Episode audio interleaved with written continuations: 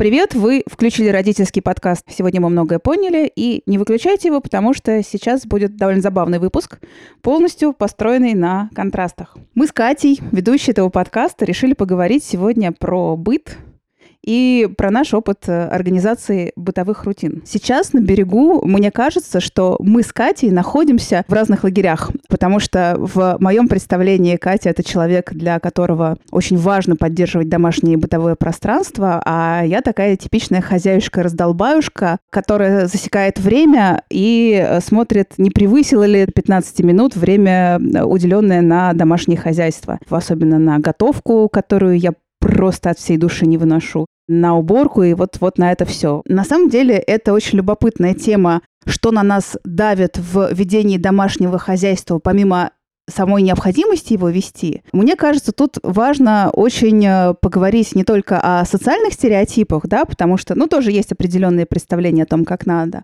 но и о том, как наши представления о том, каким должен быт быть, быт формировался, когда только вот мы вышли из родительских семей, когда начались наши собственные семьи. Кать, мне кажется, что ты человек, который любит обо всем договариваться с самого начала. Было у тебя такое? Когда мы с мужем только переехали в свою квартиру, первое, что я сделала, позвонила недавно вышедшей замуж подруге и спросила, а сколько кастрюль мне вообще покупать, какого размера и какое количество ножей мне нужно. Серьезно. Я пошла э, в ближайший торговый центр, по телефону консультируясь с подружкой, набирала себе ножей и кастрюльки, честное слово. Контристория от хозяюшки-раздолбаюшки, когда мы только начали семейную жизнь и переехали в свое собственное, не собственное, а съемное жилье, к нам пришли гости, и причем очень мало гостей, по-моему, три или четыре человека, и я поняла, что наполовину гостей, включая хозяев, не хватает чашек. Ну, просто мне не в чем предложить людям чай. И ты раздала бутылки с вином, что все пили из горла, да, наверное? Ну, в принципе, в том возрасте многие проблемы решались именно этим способом, да. Ну, давай, теперь настоящая хозяюшка. А потом я просто стала договариваться с мужем. Так оказалось, что у нас с мужем несколько разные ценности э, вообще в плане домашнего хозяйства. Ему приятно, когда чисто, и, в общем, он вполне себе убирает прекрасно за собой. И, например, у него есть отдельный кайф развешивать вещи после стирки. Но не то чтобы он очень заморочен на тем того, где что валяется как. Но когда у нас родились дети, он стал очень сильно заморачиваться, когда стал наступать на всякие лего. Собственно, я в какой-то момент просто ему дала понять, что мне кажется, что лучше, если у нас дома будет приятно. Как-то мы достаточно бережно друг с другом договариваясь, поняли, что семейные обязанности мы несем вместе. Более того, у него как-то изначально не было заморочек по поводу того, что он не должен готовить или я не должна приносить продукты домой. У него, в общем, достаточно такое гендерно-нейтральное отношение ко всему, поэтому наши обязанности делились и делятся, в общем, до сих пор по принципу кому что ближе, тот то и делает. Скажи, пожалуйста, про себя, как у тебя с этим? Ты же наверняка не любишь договариваться. Договариваться, знаешь, я абсолютно не верю в то, что договоренность на берегу есть такой распространенный совет, когда вы только начинаете семейную жизнь, сядьте и вместе обсудите по пунктам, из чего она у вас будет состоять. Нет, это не работает так. Это работает по-другому. Не значит, что это не нужно делать, но в моем представлении это работает следующим образом. Ты понимаешь, что твой партнер, он в принципе договороспособен и готов обсуждать какие-то вещи, и вы обозначаете некие зоны своих э, страхов и опасений, разговаривая такого рода разговоры. Но они при этом совершенно не приводят к желаемому результату, потому что вам неведомо, как будут Э, меняться ваши жизненные обстоятельства, как будете меняться вы сами. Поэтому нельзя договориться о том, чего ты не знаешь. Более того, я очень уверена сильно в том, что все договоры можно передоговорить, то есть кровью скреплять ничего нельзя и не нужно даже в таких э, ситуациях. На самом деле за годы совместной, в том числе и семейной жизни, я поняла, что в паре есть одна очень базовая вещь. Это совпадение гигиенических стандартов. Вот когда вы понимаете, что для вас, для обоих внутри пары норма, а что не норма, а это выясняется только опытным путем, это очень хорошо заменяет тот самый договор, а, в начале отношений, о котором так э, часто говорят. Я вообще считаю, что очень важно, в нашем с тобой подкасте тоже очень важно приглашать всегда на помощь людей, которые хорошо разбираются в вопросе. Нам очень повезло, что мы знаем человека, который хорошо разбирается в вопросе домашнего быта. и того, как это устроено внутри семьи и внутри семьи с детьми, что важно. У нас есть совершенно чудесная гостья, мама двоих детей, профессиональный журналист с многолетним опытом фуд-направленности и основательница, создательница блога «Домоводство 2.0» Вика Боярская. Привет, Вика. Привет. Всем привет. Аня, скажешь нам что-нибудь? Я скажу вам привет. И я с удовольствием послушаю Вику, которая, как э, мне показалось, имеет опыт сознательного подхода к ведению домашнего хозяйства. Как ты к этому пришла? Были у тебя какие-то предпосылки, чтобы как-то собраться и осознанно подойти к вопросу домашнего хозяйства? Как я к этому пришла? Ну, вообще многие люди начинают переосмысливать свой дом – как раз когда у них появляются дети, да, по крайней мере, среди своих близких, друзей. Я очень часто вижу именно эту историю. И, собственно, появление первого ребенка для меня совпало с тем, что у нас с мужем появилась наша первая квартира совместная, собственная – она была очень маленькая, и сейчас, когда я про нее думаю, я понимаю, что, конечно же, она была не особо по моим постулатам нынешним э, бытоустройства организована, но, тем не менее, это была такая стартовая площадка, на которой мы начали упражняться. Примерно в это же время мы начали учиться распределять роли, то есть вести быт полностью вместе, начали учиться делегировать какие-то вещи. Тогда же у нас появилась приходящая помощница по хозяйству. Один из моих главных страхов вокруг родительства был, что я не выдержу сидение дома в декрете. Но как только я ушла в сиденье дома, а у меня, собственно, это случилось еще в беременности, потому что я работала в ресторане и стояла по 10 часов на ногах, а мне в самом начале беременности врачи сказали, что как бы мне опасно это делать. И довольно-таки рано, в самом начале беременности, я с этой работы ушла. Мы с мужем отправились в путешествие, несколько месяцев попутешествовали, и потом уже вернулись домой. И, собственно, с этого момента я сидела дома, работала из дома. У меня в жизни стало очень много дома внезапно. И меня в моем доме. И я подумала, что, слушайте, а вообще-то мне так классно, мне так нормально, и мне не страшно. И когда уже родилась Ханна, мы с ней сидели дома, и я думала, как здорово, что я вообще от этого не страдаю. Вот этот мой страх полностью ушел. Он совершенно перестал казаться каким-то таким давящим. Я думаю, что именно за счет того, что я поняла, что дом – это ресурс. Мне очень нравится идея про дом – это ресурс, но чтобы нам всем было понятно, о чем мы конкретно говорим, у меня есть предложение ко всем нам, всем троим участницам разговора. Вот давайте каждая из нас троих назовет такой топ-3 вещей, которые изменились в доме и в своем восприятии дома с появлением первого ребенка. Ну, то есть это же радикальная такая граница, такой водораздел, да. Я дам вам время сконцентрироваться в прыжке, я назову, наверное, для себя топ-3 вещей. Они для меня по-разному эмоционально окрашены. Вот, то есть первое — это появление огромного количества вещей, а я в определенном смысле минималист, я всегда избавляюсь от лишних вещей и множество вещей считаю лишними. Второе для меня лично — это необходимость постоянно и регулярно готовить, и чтобы вы понимали, гораздо более регулярно, чем я это делаю обычно в э, своей какой-то привычной до детской жизни. И третья вещь, родители меня поймут, это тот жест, когда ты ногой вот так вот сгребаешь в сторону пазлы, лего, вот это все, вот этот вот жест ногой. Меня, наверное, очень все стало строго организовано в жизни. С тех пор, как я родила старшую дочку, я подумала, что, в принципе, до этого я старалась очень, чтобы у меня дома было все красивенько и аккуратненько, но в какой-то момент поняла, что мне очень важно не просто красивенько, аккуратненько убирать, а чтобы все было в определенной системе, потому что иначе я стала бы путаться. А когда родился сын, эта система еще усложнилась, я понимала, чтобы я никогда не путала, в каком из шкафов чьи вещи, мне нужно там все время не оставлять ничего на потом. Это второй аспект, что я поняла, что идеального времени никогда не будет. Наверное, третьим пунктом у меня очень сильно включился муж в организацию быта. Я долго думала о том, как же вообще моя семейная жизнь изменилась. И поняла, что у нас с мужем совершенно разные ценности в плане организации уюта. И то, что для меня важно было изначально, ему было вообще как-то все равно. Ну, то есть я занималась красотой дома, я занималась тем, что у нас всегда приятно и хорошо. Ну, он вообще достаточно спокойно и нейтрально ко всему относился. Но когда у нас появилась дочка, и у меня стало меньше времени следить за этим, мой муж включился, и он понял, что раз для меня это важно, то он поддержит меня в каком-то моем интересе, там, в моих предпочтениях. Но он понял, что если у меня нет ресурса, а у него есть, почему бы ему не взять и не помогать. Это как раз произошло с появлением детей. Вика, а как у тебя?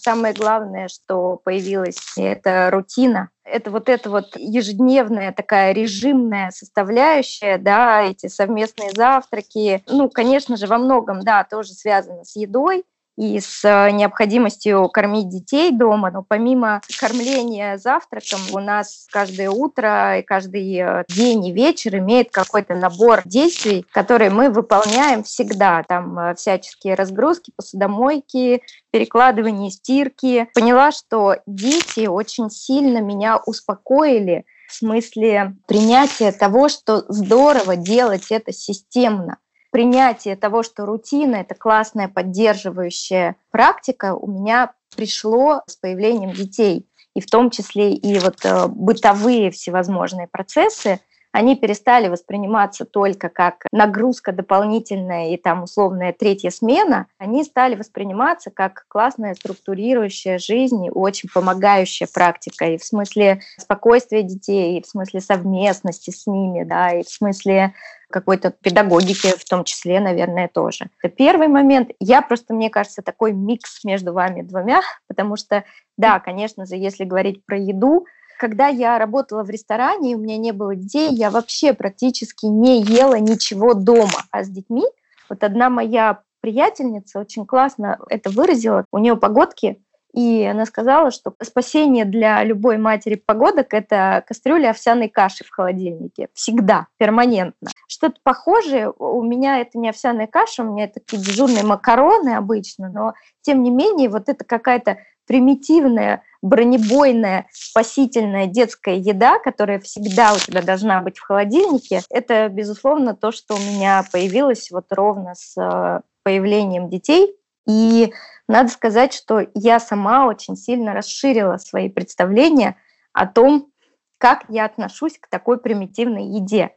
Макароны отлично, отварная картошечка супер, кусок хлеба с маслом вообще вперед. Как бы это ни звучало парадоксально, я очень расширила свой рацион, и он стал включать гораздо больше простой еды и простых продуктов. Это второе. А третье, у меня, наверное, возникла привычка к постоянной ротации вещей. Я никогда не была минималисткой, у меня никогда не было склонности жить в пустом, выхолощенном, чистом, обезличенном интерьере. У меня всегда была куча какого-то мелкого барахла, и у моего мужа есть очень большая сентиментальная склонность э, сохранять э, ценные для него вещи. А я просто всегда любила разные красивые вещи, и поэтому у нас такая обоюдная была к этому симпатия, и мы довольно много всего копили.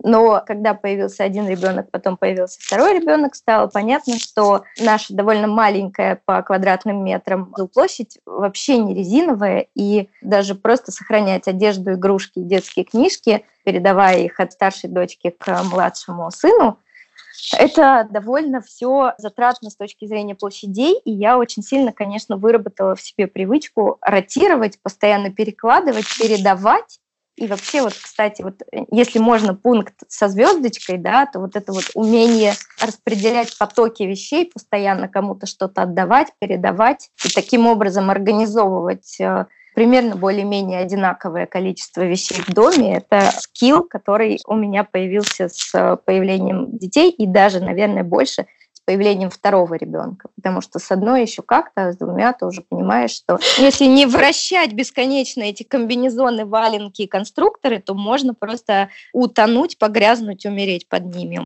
Да, это вообще очень интересно. Оказалось, что наши дети очень радуются, когда они вырастают из чего-то, и мы это дальше передаем. И у нас есть такая традиция, раз в квартал я провожу мониторинг вещей, из которых там кто-то вырос. Игрушек, которые никому не нужны, например, кто не пользуется, и дети совершенно с радостью говорят, а вот давайте это отдадим такому-то ребенку, а это такому-то, а это отправим туда-то. И мне кажется, это то, о чем ты не задумываешься, пока у тебя нет детей. Да, да, да, я обожаю это тоже, и это Правда, я понимаю, насколько сильно мой консюмеризм изменился под давлением того, что у меня есть дети. И это просто потрясающе. Для меня это огромный рост, и мне кажется, что это одно из самых ценных приобретений, связанных с детьми для меня.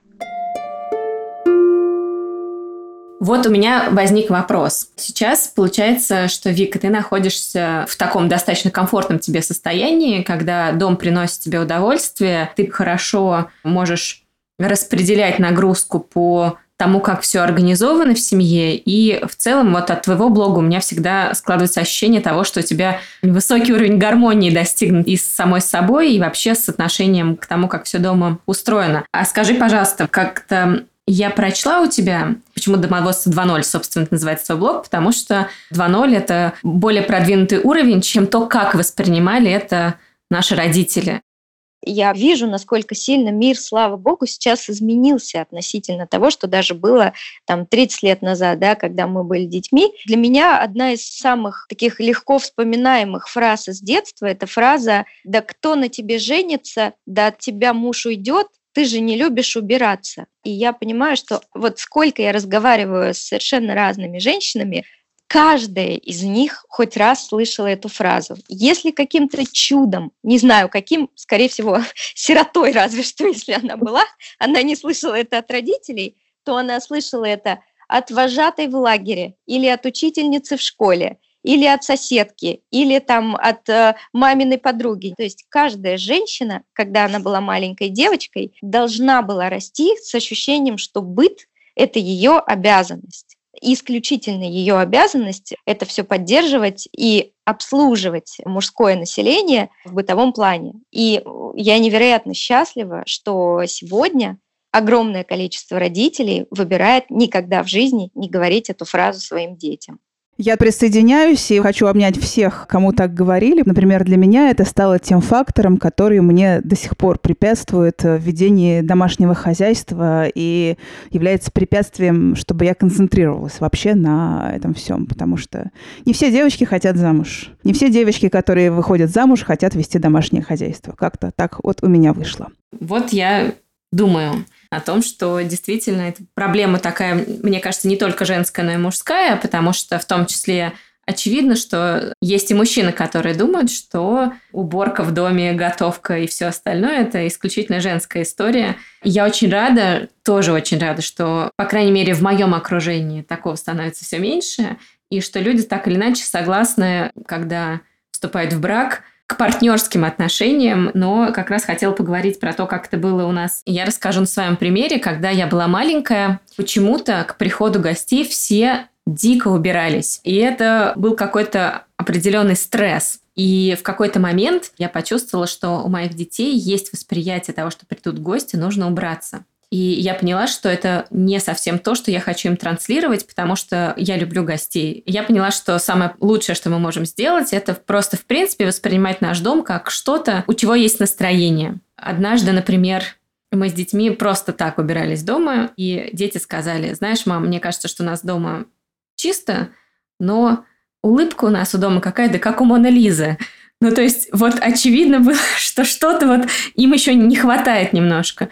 Или они сравнивали с Такась Мураками, сходили на выставку и думали, что да, как-то вот прямо накидано так. Я, собственно, говорю это к тому, что просто для меня стало каким-то очень сильным флешбеком детства то, что когда приходят в гости, нужно напрягаться. И я поняла, что просто вот это явно совсем не то, что я хочу с собой нести дальше, и поняла, что нужно как-то немножко подрасслабиться и в конце концов заказать еду из ресторана, а не заморачиваться самой, если я понимаю, что у меня вот не хватает на это сил. Но это было каким-то таким внезапным решением. И мне вот интересно, как у Ани у тебя было, и Вика, как у тебя было с этим, потому что, ну, очевидно же, что не единственный стереотип про девочек, а наверняка еще какие-то внезапные были, которые ты уже в сознательном возрасте взяла и как-то изменила.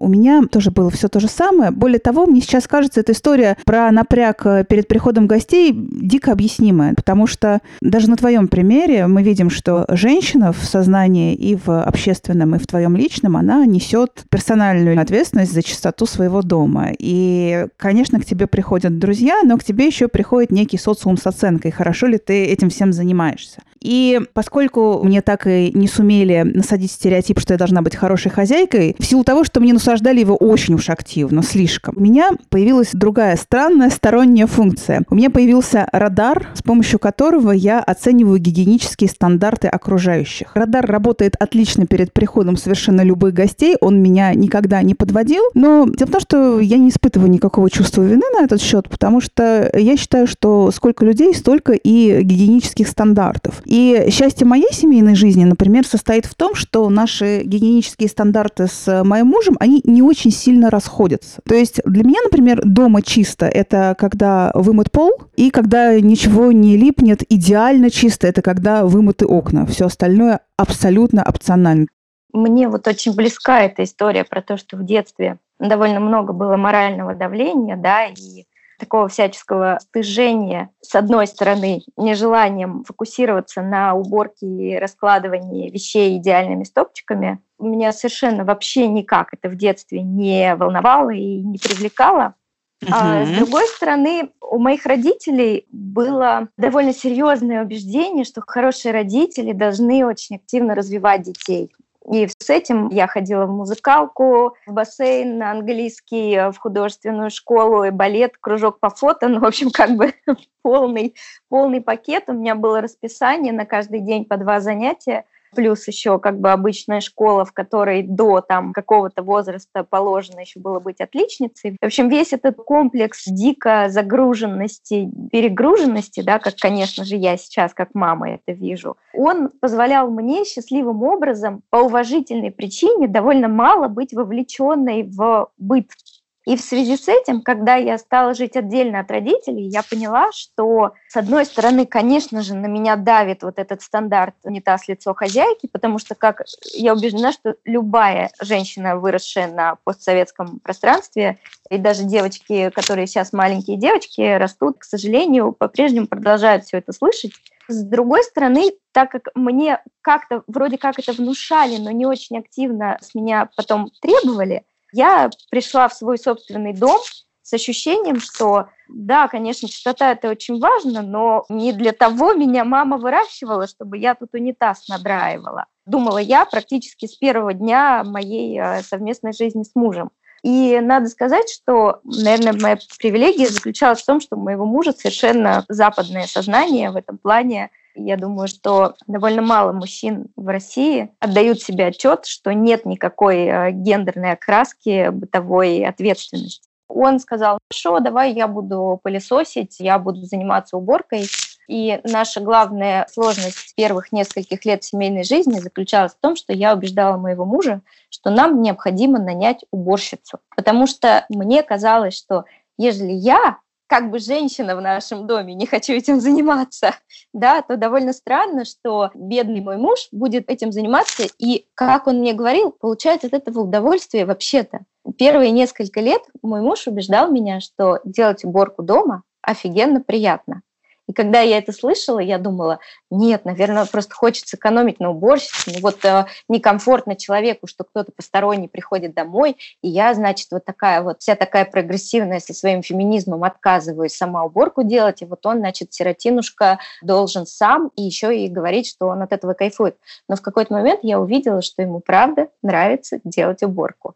И в этот момент я подумала, так, интересно, может быть, есть какие-то штуки в моем представлении об уборке, которые мешают мне получать от этого удовольствие. И я начала изучать, я начала просто смотреть на это как на объект исследования. Вообще у меня есть эта склонность пытаться рационализировать самые мелкие бытовые вещи. И, собственно, из этого взгляда, да, из этого наблюдения родилась моя концепция про то, что абсолютное большинство людей неправильно представляют себе процесс уборки. И именно поэтому не могут найти в нем удовольствие. Когда я наблюдала за тем, как делает уборку мой муж, и в чем именно заключается кайф от уборки, про который он говорит, когда я это поняла, я тоже научилась это делать. Это было просто одно из самых поразительных открытий э, моей жизни.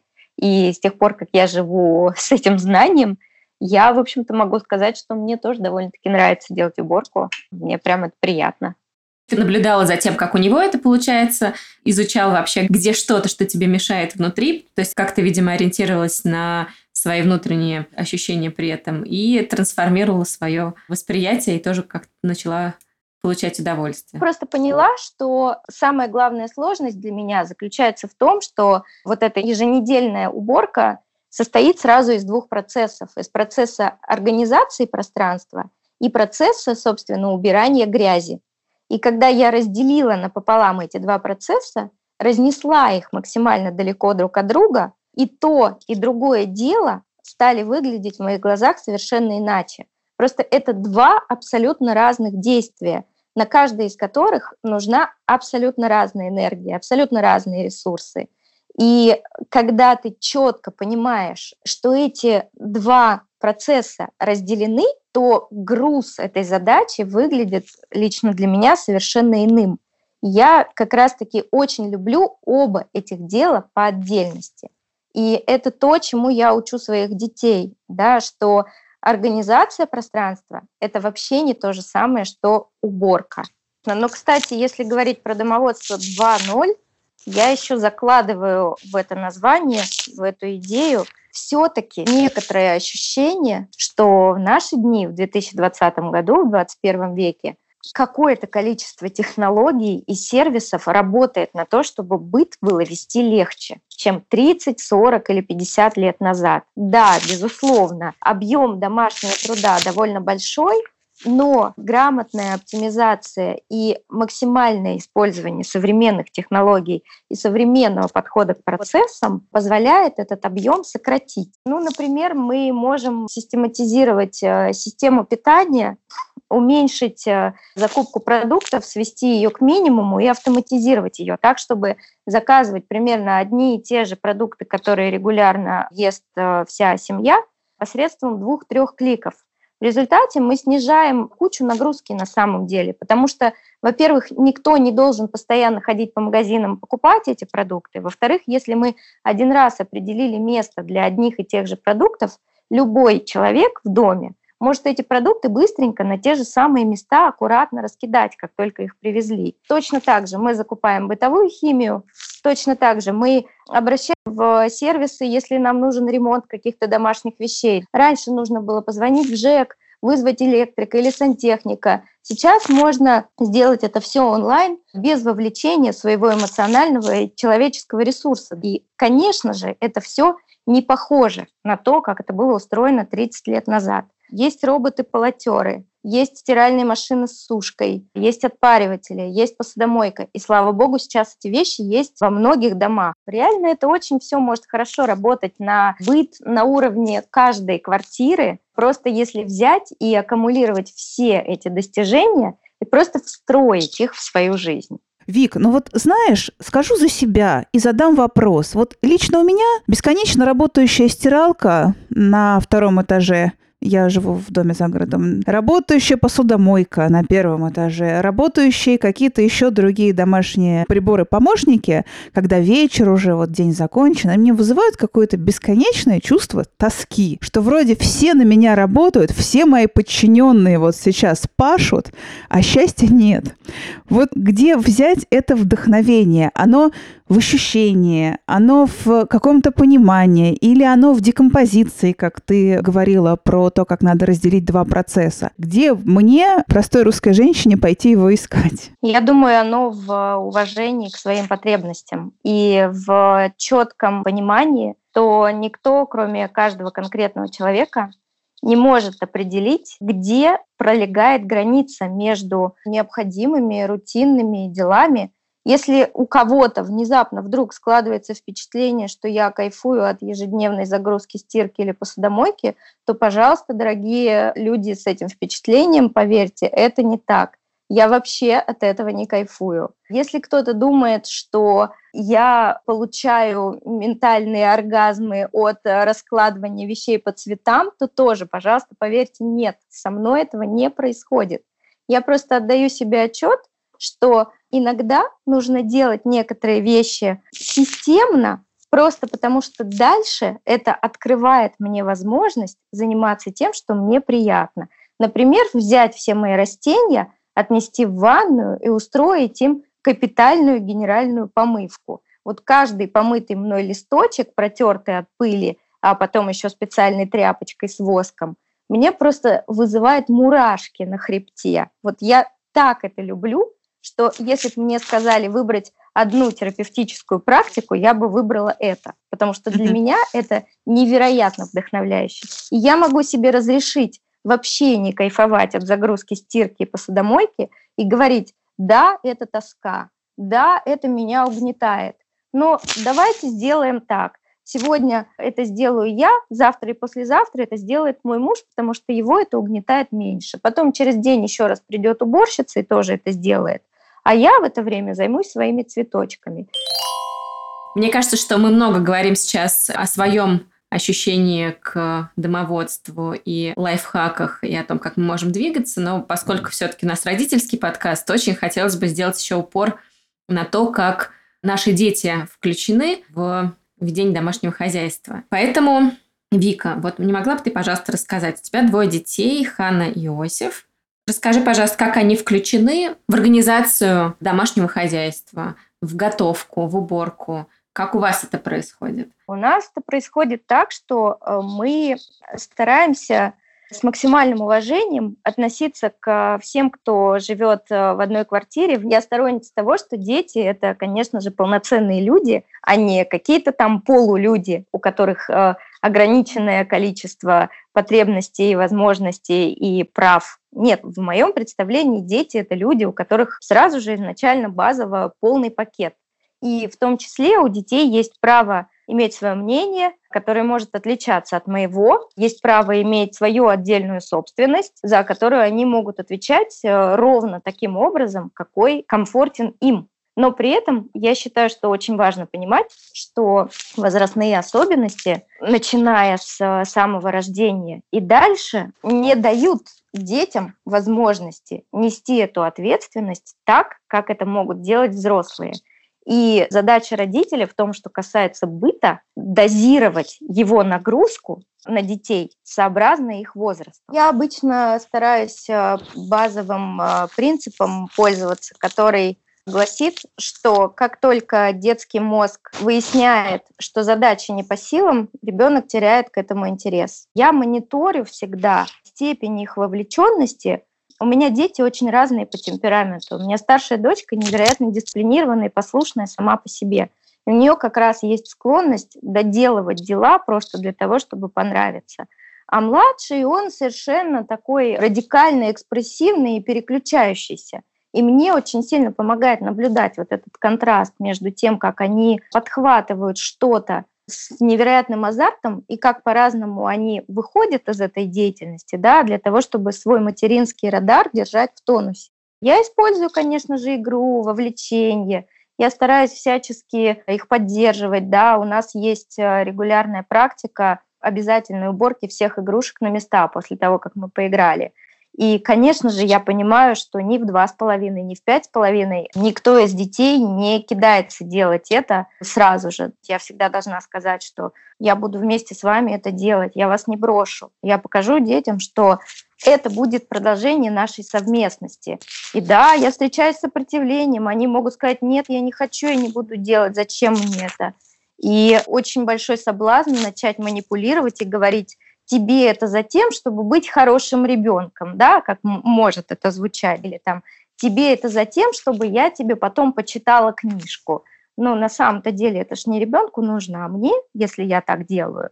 И я сталкиваю детей с тщетностью, что, к сожалению, в мире есть э, вещи, которые мы делаем просто потому, что нужно их сделать. У нас дома есть правила. Мы поиграем, убираем. Когда им созданы условия, которые помогают им чувствовать, что задача им по силам. Им нравится доводить дело до конца. Знаешь, очень интересно, у меня похожее отношение к уборке за собой игрушек. И вот эти правила, которые мы вводим и которые предлагаем, когда они не насильственные и когда они как-то объясняют, ну, вообще смысл, это очень адекватная история.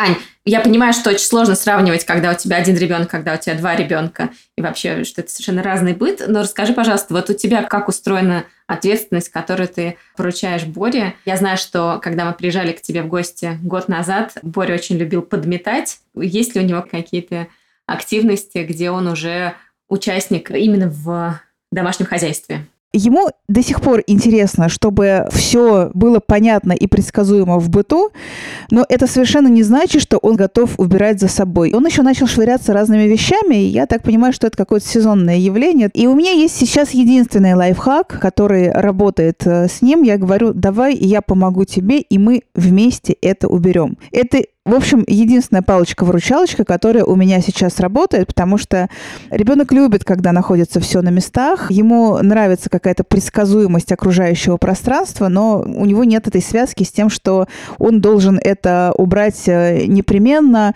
Ну и, прямо скажем, я не всегда настаиваю на том, что это непременно и обязательно. Мне нравится это выражение про организацию пространства, и, наверное, имеет смысл провести какую-то ревизию в том, как организовано пространство пространство, в том числе и детское пространство. Мы сейчас э, живем таким образом, что у него не очень много тех мест, за которые он несет самостоятельную персональную ответственность. То есть место с персонально его вещами, ну, есть ящик с его игрушками. Наверное, вот эту вот э, территориальную штуку с персонально его вещами, его ответственностью за эти вещи пришло время уже расширить. Вот о чем я подумала и что я поняла за наш сегодняшний разговор. Слушай, ну я хочу тебе сказать, что для ребенка, подходящего к трем годам, вообще ящик с его игрушками, на мой взгляд, это довольно большая ответственность. У меня Иосиф тоже в какой-то момент безумно любил подметать и протирать все. И я ему сделала маленькую детскую швабру и наливала ага. ему немножечко воды, и у нас просто робот-полотер, и он его безумно боялся, и я ему говорила, хорошо, давай, значит, робот будет в той комнате, а здесь будет Иосиф э, вместо робота протирать. И, конечно, он все это развозил, эту воду и все. Uh-huh. Но я понимала, что у меня нет задачи его как-либо вообще ему дать понять, что он отвечает за протирание всего пола в детской комнате. У меня была задача показать ему, что я вижу, что он этим интересуется. Как только у него интерес к этому угас, я перестала его как-то уговаривать это делать. Но он, например, начал интересоваться укладыванием тарелок в посудомойку. И, конечно ага. же, всю посудомойку его никогда в жизни никто не будет просить загрузить или разгрузить. Но я прошу его убрать его тарелку. И я понимаю, что я, его старшую сестру я прошу это сделать, даже если она забудет и уйдет, потому что я знаю, что для пятилетки за собой убрать тарелку – это задача по силам, а для двух с половиной летнего ребенка это пока что сверхзадача. Поэтому я исхожу исключительно из его вот интенции. Просто до момента, пока ребенок не дозрел до какой-то другой формы, кроме игровой, бессмысленно пытаться внедрять какой-то жесткий порядок. Мне кажется, вполне прекрасное место, на котором можно поставить точку с запятой или даже точку. И, конечно, спасибо большое за то, что ты согласилась с нами поговорить и о бытии, о рутинах, и о своих принципах, и о том, как у тебя в семье все устроено. И даже мы поговорили о том, как у нас в семье все устроено. Поэтому с вами была Вика Боярская и ее блог «Домоводство 2.0». Кроме того, с вами был подкаст «Сегодня мы многое поняли», на который можно подписаться, который можно слушать на всех платформах платформах, где вы слушаете подкасты, а именно Apple подкасты, Google подкасты, CastBox, Яндекс Музыка и так далее. И также у нас есть Инстаграм, который называется podcast.smmp, в котором мы рассказываем про то, как мы делаем подкаст и про наши свежие выпуски, в которые можно написать нам обратную связь. Все, подписывайтесь на всех, кто вам в этом выпуске оказался интересен, и прощаемся с вами до следующего выпуска. Всем пока.